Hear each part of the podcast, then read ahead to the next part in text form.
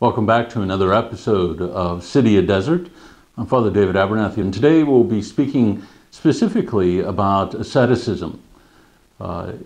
Asceticism in the West in particular, and in regards to modern spirituality, often has a negative connotation.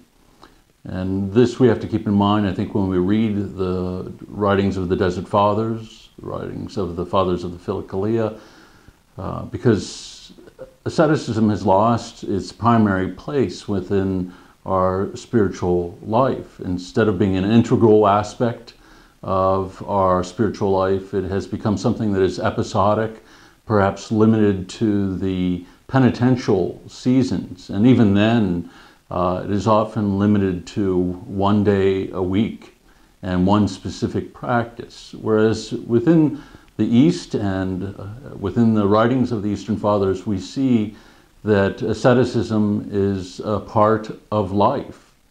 And this is an important point. I think typically we have a tendency to look at asceticism, things such as fasting, vigils, prayer, almsgiving, as something that is solely religious or religious in its origin, whereas asceticism is really a human reality.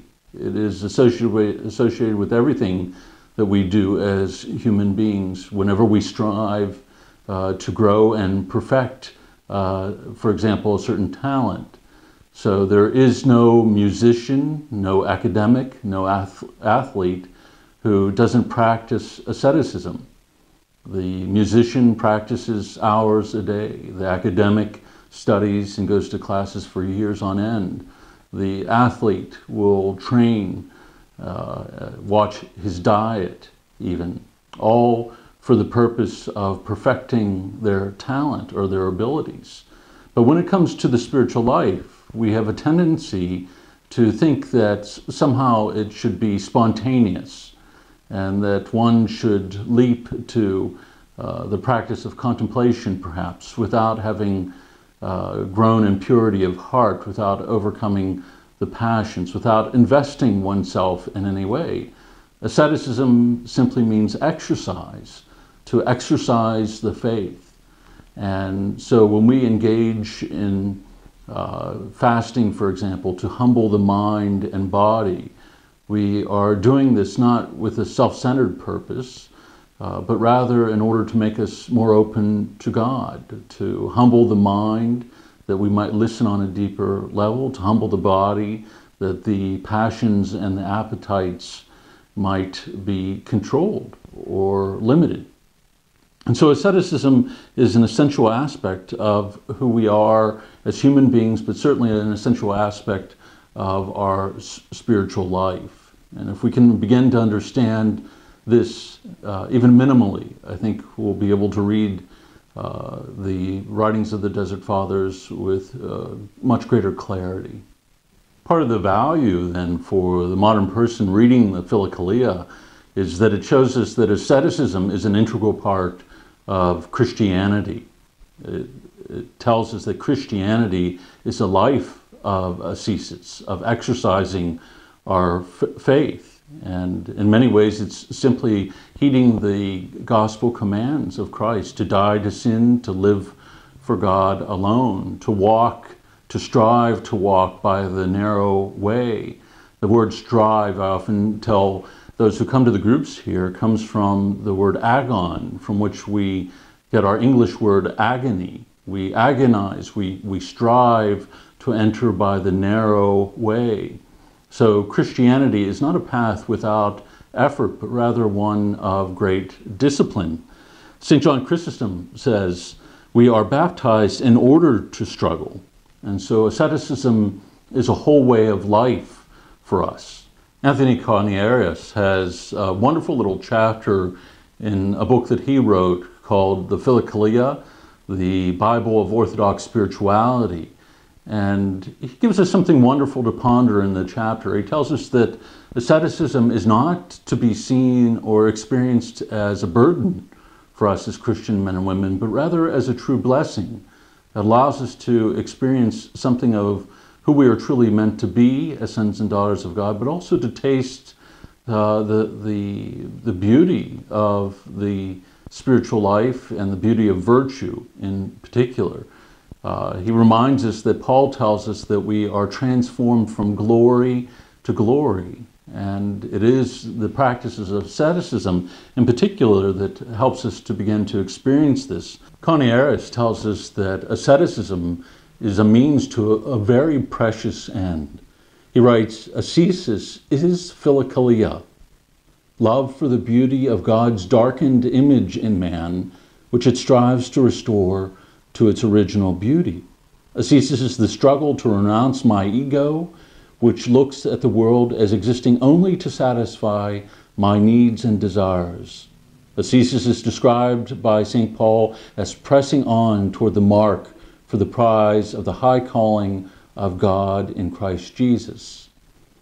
And so asceticism is the very path to beauty, and the kind of beauty that saves the world, that recreates for us the image of God within the soul. Looked at in this way, asceticism is not about developing our talents and abilities, as it would be, for example, with academics or sports or music, as we discussed earlier. It's not about the self at all. It, in fact, is about God and God alone, in order that we might be able to draw closer to Him. Archimandrite Sophrony writes the following. He says, "Acquiring love is the ultimate purpose of Christian asceticism. The ascetic ideal is to cultivate love for God in man's mind, heart, and soul. The Church Fathers keep warning us that if ascetic discipline is devoid of love for the Lord, it turns into a source of depression and pride on account of self-righteousness. No asceticism deprived of love comes near to God."